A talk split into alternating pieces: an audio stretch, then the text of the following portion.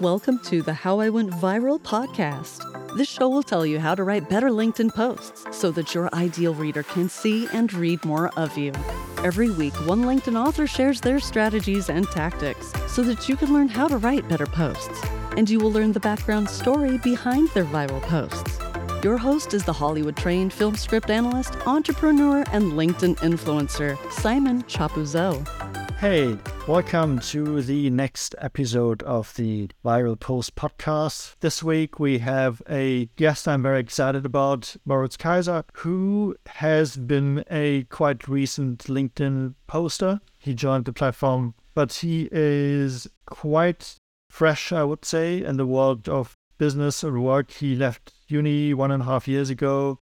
He's been working for one and a half years and started his LinkedIn journey only four or five months ago and had a quite interesting journey that he will tell us more about in the next minutes. Welcome, Moritz.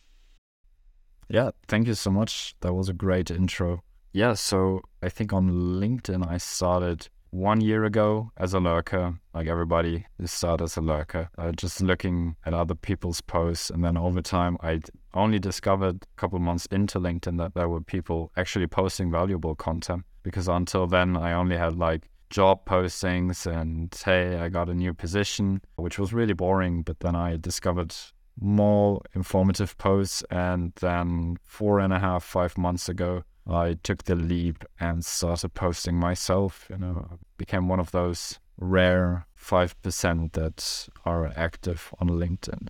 And you've proven that it's worth the effort because you've grown phenomenally from basically zero to today. You have how many followers? 18,000 something. 18,000 followers in four months, which I think is a phenomenal growth.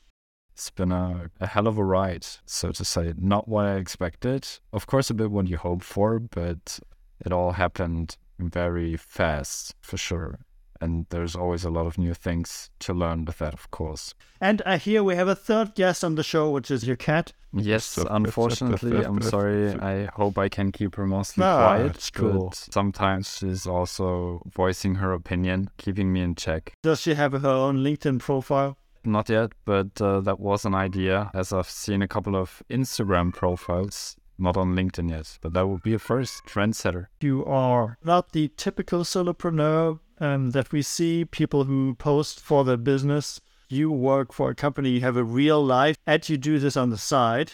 So that's something that I always find interesting because some employees embrace it, others don't. So maybe we can talk about that as well. But what I'm really interested in today to talk about is your journey. So let's first talk quickly about what is your background, what do you do, and then how did you get into LinkedIn?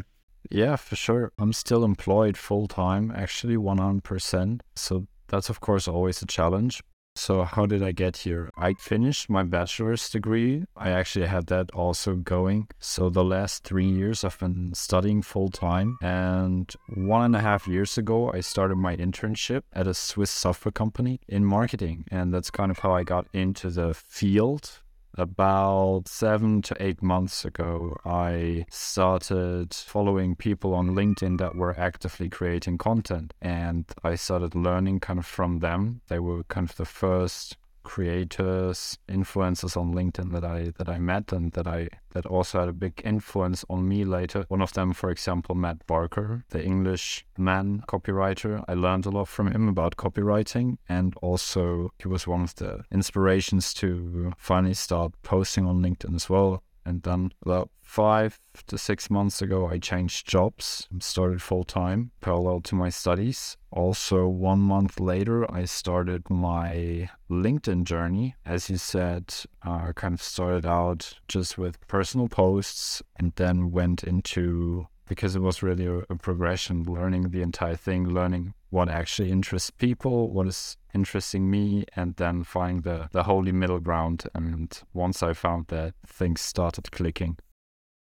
Okay, I went back in your timeline and I saw you started with simple text posts, and that was more about talking about your, your study experience and your work. So, what was your initial intention going to LinkedIn?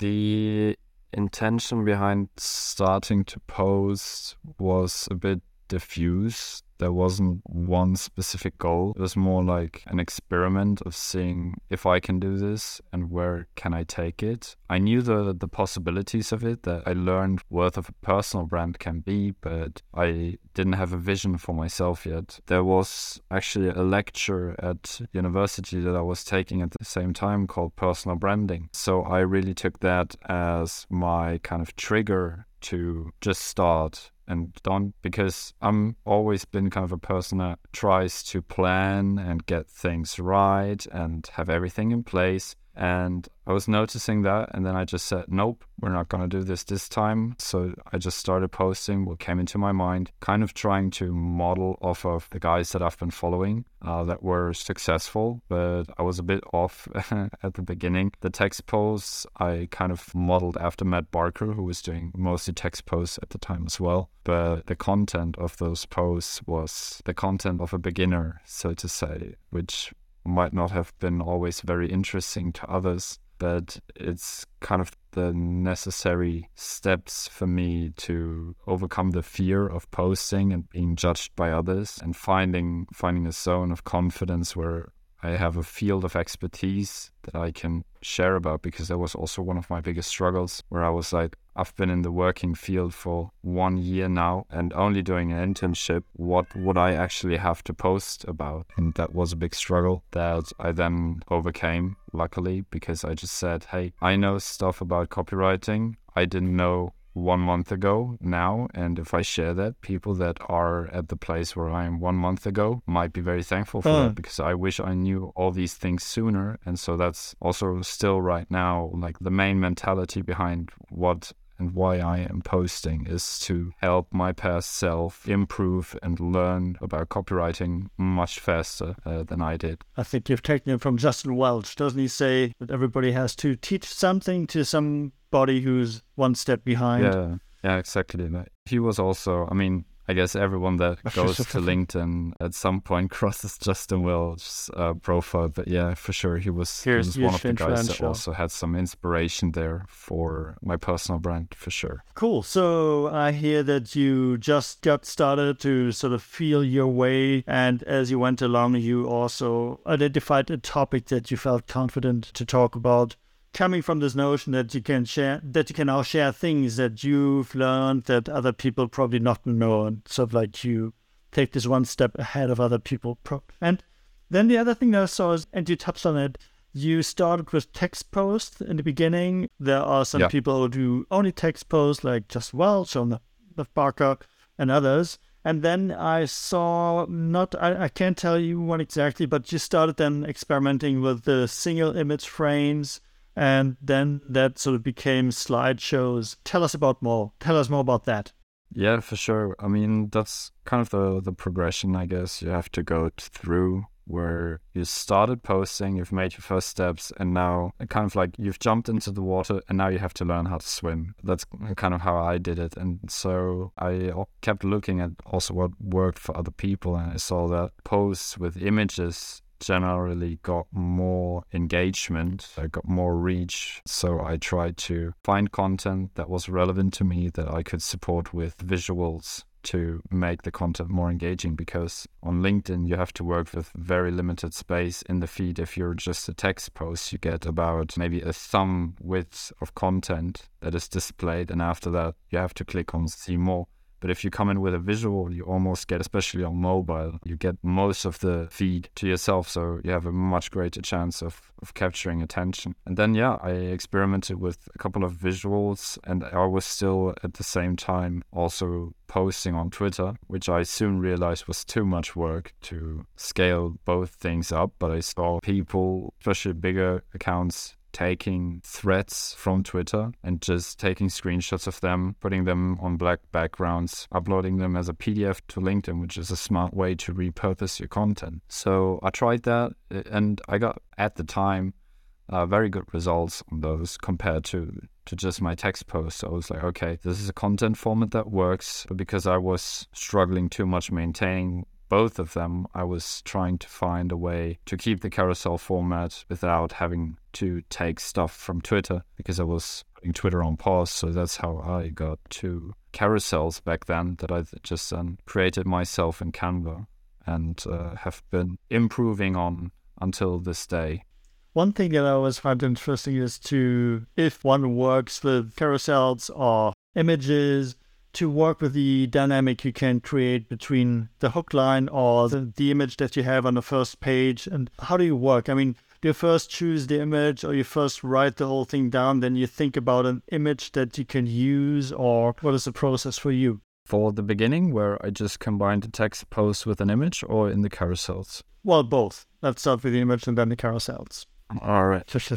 with the text post with an image, it's more direct, the combination, because the visual, you have only one visual, so, so it really has to match the text post. But I think I still went from an idea that I first had, wrote out a bit of content, and then I tried to find a visual that fit that content. But sometimes I found a nice visual and went kind of bottom up from the visual, created the idea of the entire post, and then wrote down the hook and the different parts of the actual post. And with the carousels, it's I mean from from the visuals and the design it's it's mostly the same because I work with a with a template now that I just recycle where it's really just the, the hook and subtitle. And then, of course, the bullet points or whatever comes on the next slides is being changed and updated. Sometimes, if there is really something relevant that I could put visually on the first slide to emphasize my hook, I do that. I had one post with my latest carousel template where I was talking about emotional adjectives that you can use to make your copy stronger and less boring, so to say. And I kind of used the emotional flywheel that is often used in therapy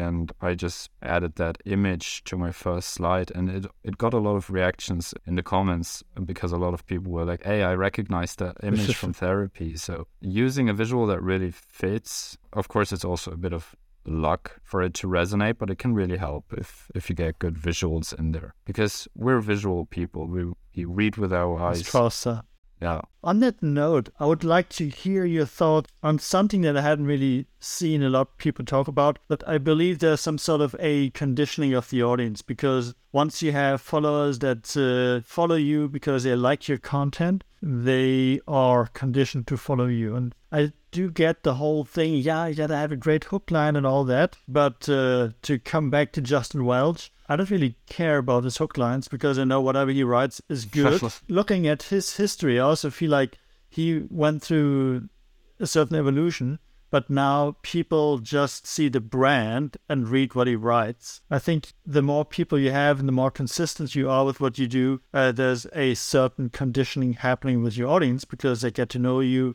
and you sort of train them to gobble up everything that you put down. Have you seen anything? Have you any thoughts around that? Have you noticed something similar dynamic in what you do with your posts?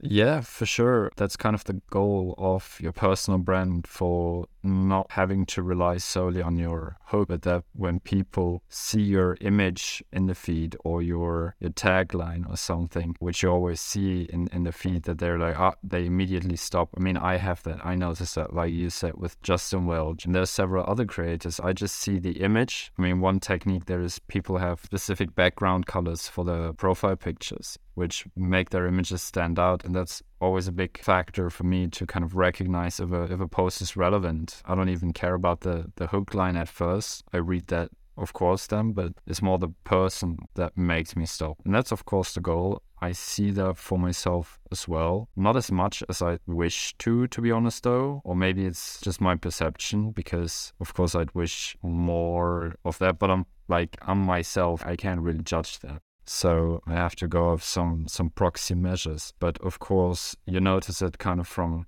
that you build a certain audience that is always in your comments. They always comment on you. Some of them much faster than others. Of course, my posting time is usually around between 9 a.m. to 1 p.m. I try to get it a bit more consistent, but of course, that means that people from my audience from the United States, they won't be able to engage with my posts or the majority of them until late in the afternoon when they start to wake up and get on LinkedIn uh, because not everyone gets on LinkedIn like first thing in the morning, at least I hope, and to give yourself half an hour to wake up properly. Yeah, that's certainly something that I'm seeing and that you're also building for. Like that's that's the entire goal of of your personal brand, so, for sure. Yeah.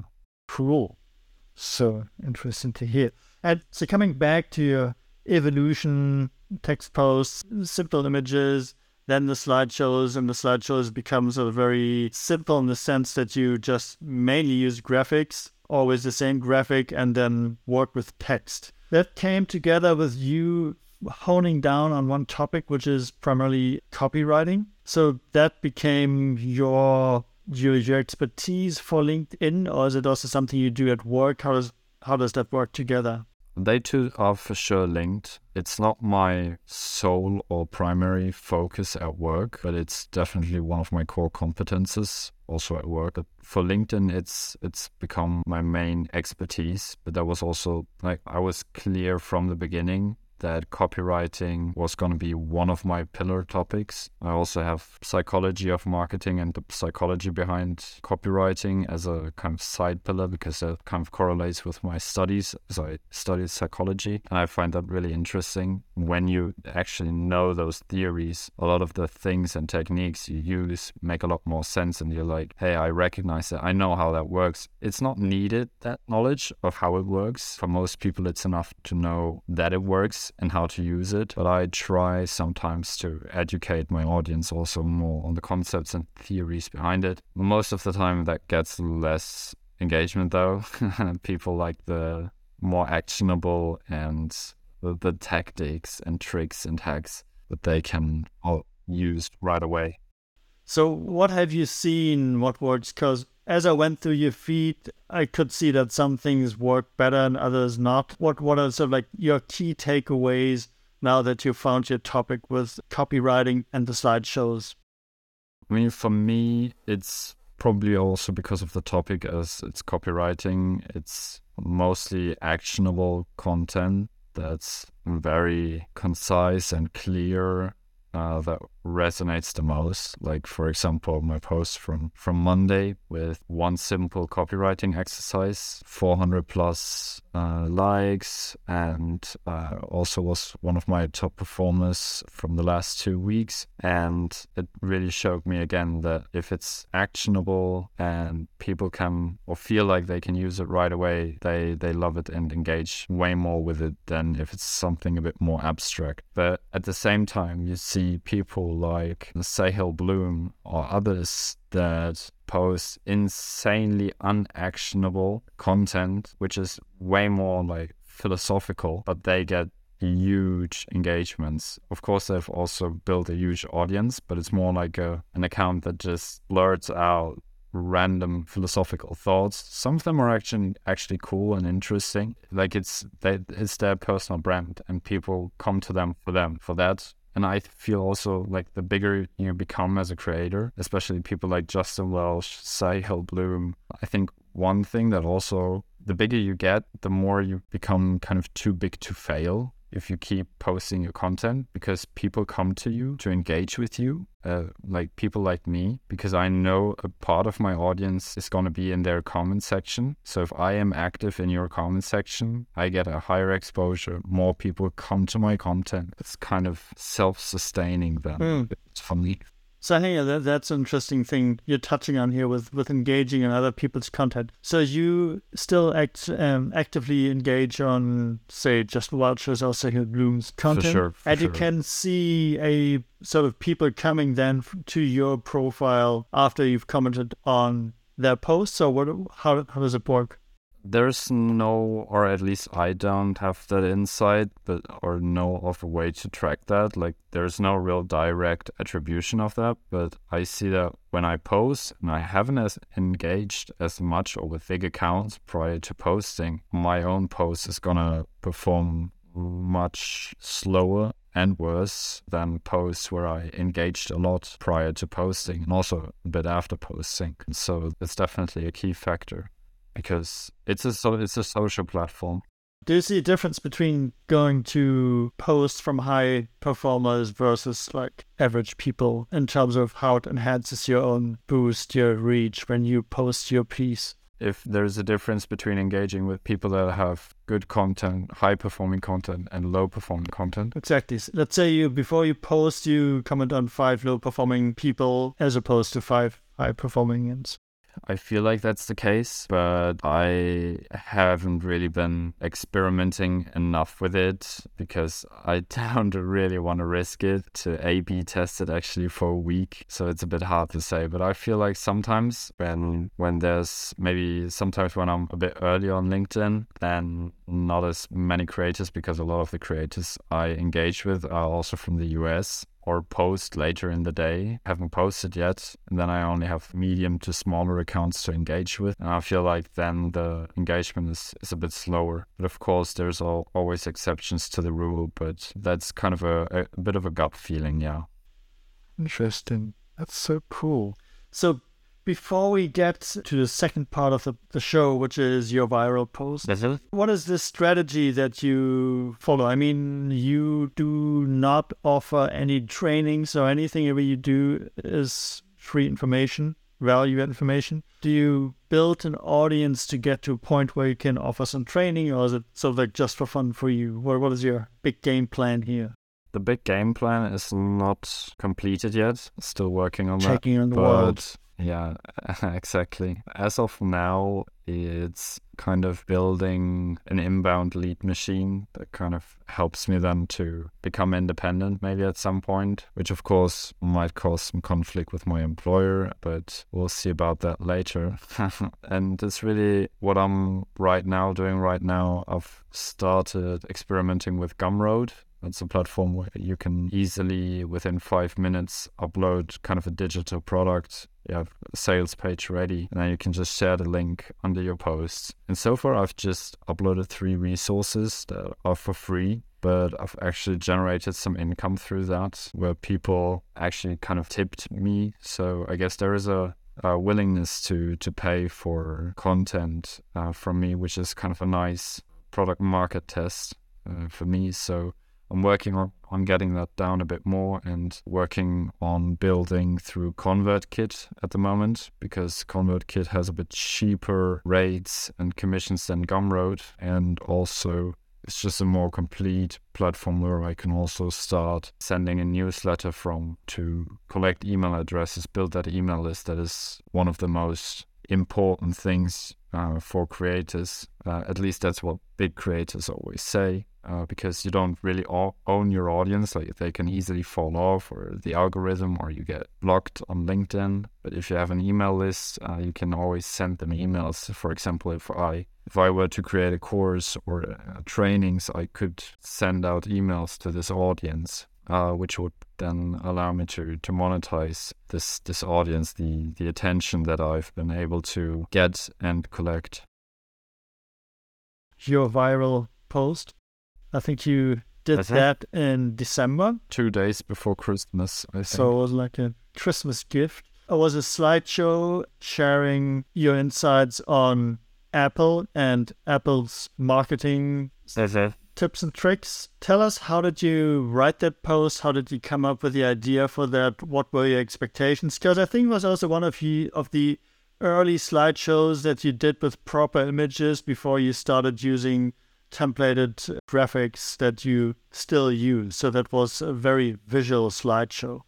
Yeah, yeah, for sure. I guess that was one of the big factors for success because uh, for so the origin of it was a Medium article that I found on copywriting tricks used by Apple. So I kind of like Picasso said, great artists steal. So I I stole the idea. And then I went on to Google Apple ads and just uh, images of Apple products. And then I took images that had a piece of copy on it and that I could analyze where I saw something that stood out to me and was like, hey, okay, the reason this ad worked is this, this, and this. And then I took those images, added them into a carousel explained why that worked, the technique behind it, and kind of put that together that way. And so I guess the reason it worked so well was one, it was a carousel. So you have the basic visual aspect, then you had all the examples, which made it very easy to follow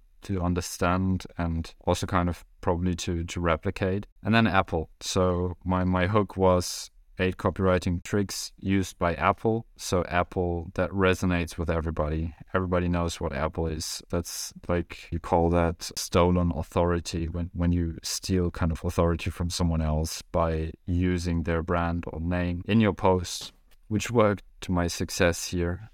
And how did you post the thing? Did you expect anything, or you thought it's just a little slideshow, and then sort of like it, it went crazy take us take us through yeah. the first minutes and hours of the post.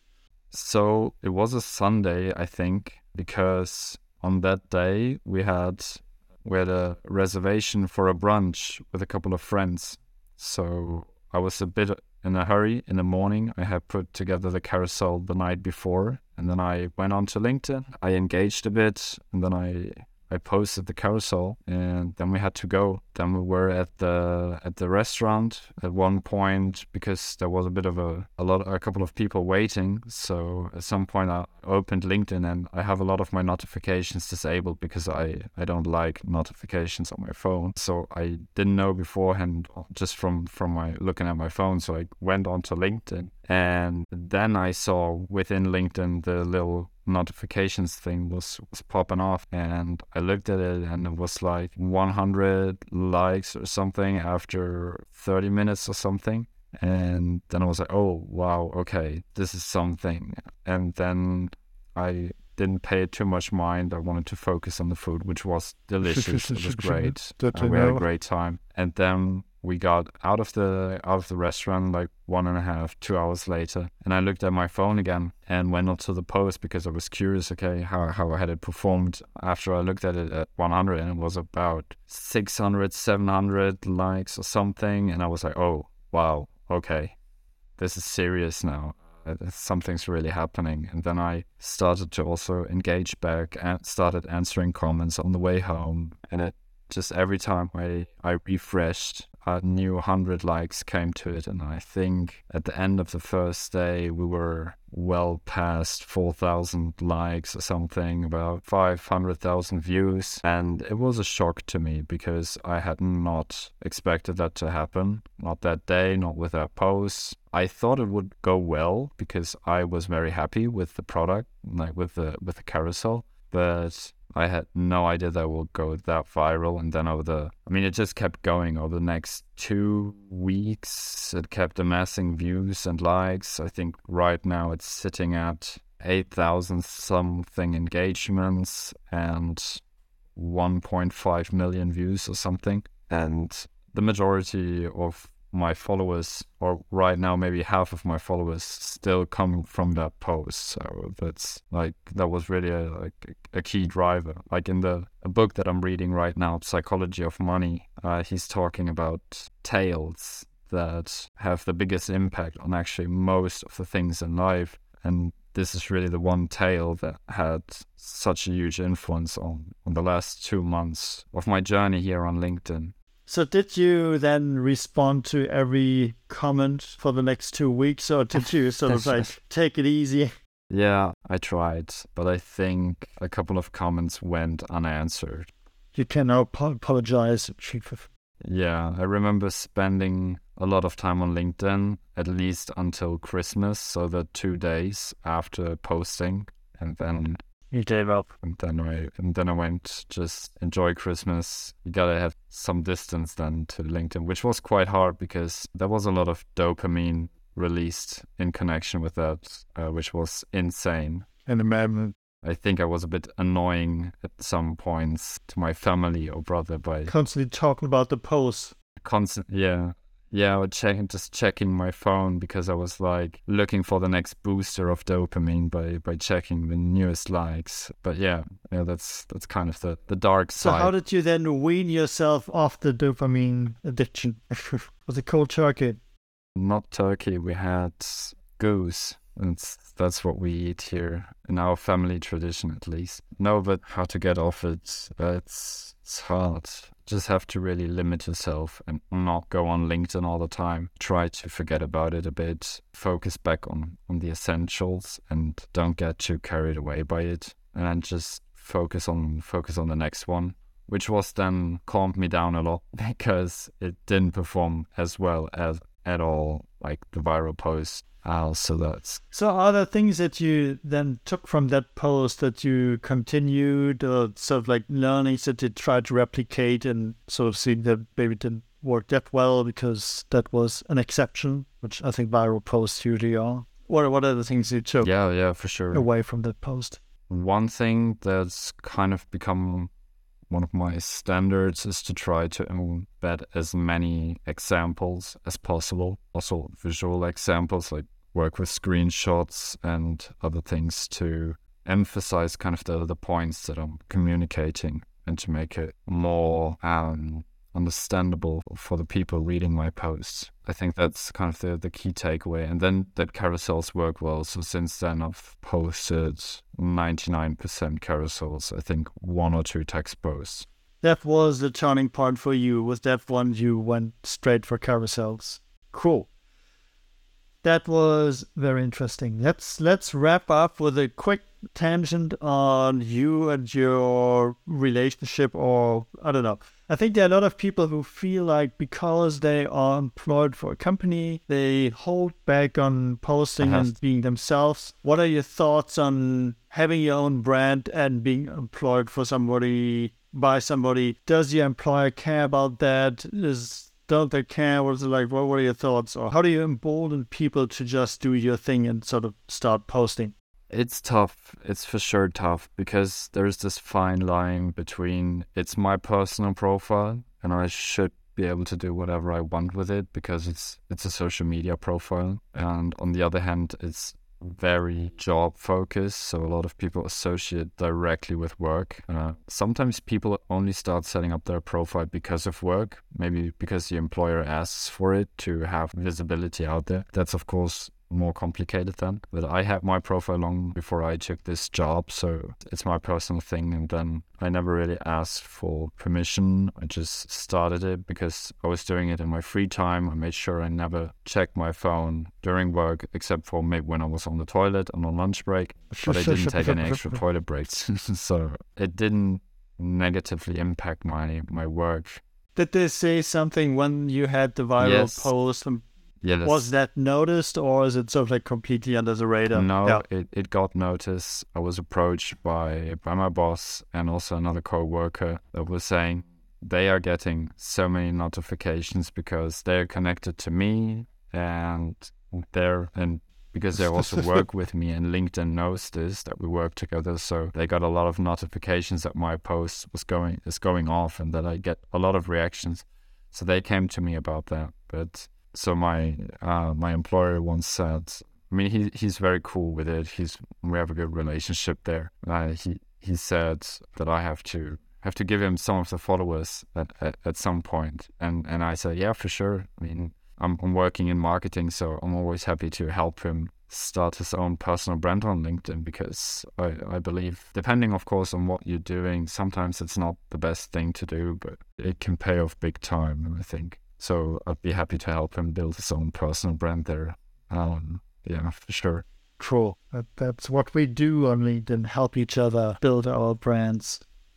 So I guess for other people to know whether they can start posting on LinkedIn and do their thing is be clear about if it's your profile or if it's a company profile and like if the profile is really for the company. Because I know people that their profile is strictly branded for the company that they work for. And then of course it's very hard to to start posting and do do your own thing because especially also depending on how you use your profile for the company, that might hurt the reputation of the company or in relationship with others. But be clear about it. Sit down with your boss, maybe if you have a good relationship with them, and tell them, hey, I want to do this maybe give a couple reasons. In the end of the day, if if they don't allow with that profile, create a second profile. that that can still work. Uh, the super profile, blockchain. maybe I don't know. Maybe there's uh, some problems with identity theft, or you know, but you're stealing your own identity. Then if you have two profiles, I don't know. It it can be tricky, I guess. Be open about it. Don't try to hide it, and start the conversation. Maybe be, be the be the first to talk about it if if it's something you want to do and you're unsure about. Cool. So I think I've asked everything that I wanted to know. I mean, there's still more things, but we want we want to be respectful of your time. Appreciate that. So yeah, thank you for making time and answering all these questions. Any closing words from your side that you want to get rid of and want to share? Yeah.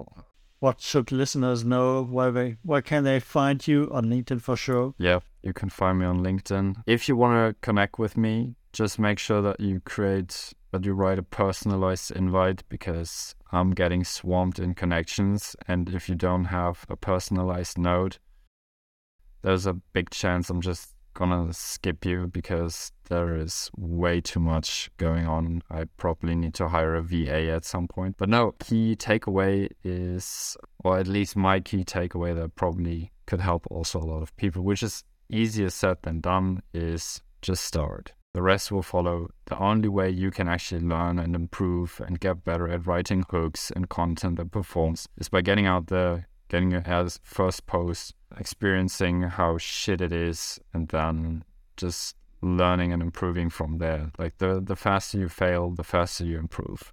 And I think you're a great example in that regard because you tried it and you succeeded, I think, quite rapidly. I think the growth that you've seen over three, four months is phenomenal. For sure. And for sure. Uh, you've shown that you can learn very quickly and yeah. adapt. You're very, very agile. But again, I mean, it was not overnight success. This I had one and a half, two months of posting literally every day that went nowhere.